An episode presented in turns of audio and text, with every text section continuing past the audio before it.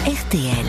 Entrée dans l'histoire. Bonjour Laurent Deutsch. Bonjour Yves, bonjour Amandine. Bonjour Laurent, aujourd'hui nous sommes donc le 13 septembre 2023 et vous allez nous parler d'une célèbre bataille de l'histoire de France. Oui, si je vous dis Marignan, vous me répondez? 1515 C'est automatique. Marignan, 1515. Et pour être précis, les 13 et 14 septembre 1515. Cette date, on la connaît tous. Mm. On la répète à l'école depuis des générations. Mais on a un peu oublié ce qui s'est passé à Marignan. Alors, prenez vos cahiers.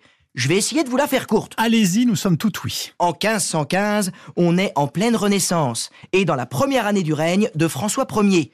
Il a tout juste 20 ans, Mhm. mais déjà les dents qui rayent le parquet. Et alors, il veut inaugurer son règne par un coup d'éclat.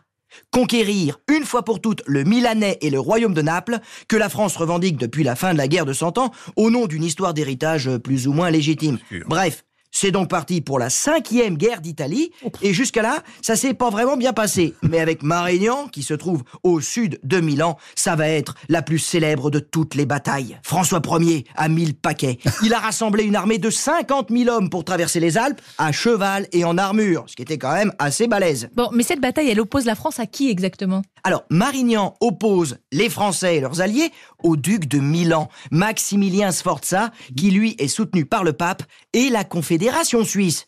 Or, les Suisses à l'époque, Oui. ce sont de redoutables soldats professionnels, des mercenaires qui se battent pour le plus offrant. Bah, François Ier a lui aussi des soldats de taille pour les combattre. Ah, mais bien sûr, lui aussi il a des gros costauds, comme le célèbre Bayard, que vous Bayard. connaissez mieux sous le nom de Chevalier Bayard, le chevalier sans peur et sans reproche, et lui-même François Ier, qui se place à la tête de la cavalerie.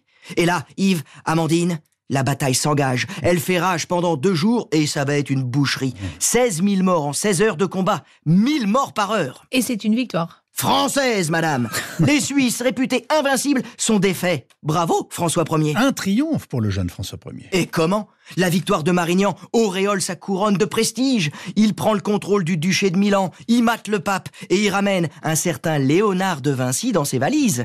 Et d'ailleurs, c'est lui, Léonard de Vinci, qui mettra en scène en 1518 une reconstitution de la bataille de Marignan au château d'Amboise, où François Ier parade devant 10 000 figurants. C'était grandiose. Et vous l'avez compris, c'est donc avec Léonard de Vinci que Marignan est devenu un objet de propagande, synonyme de puissance française jusqu'à nos jours. Marignan, ça claque encore aujourd'hui. D'ailleurs, vous savez comment on a appelé le premier moteur de nos premiers TGV Bah, J'imagine que si vous nous posez la question, c'est que ça a un rapport. euh, le Marignan donc? Exactement. Le moteur s'appelle le Marignan. Et vous savez pourquoi? Bah, parce qu'il pèse 1515 kilos.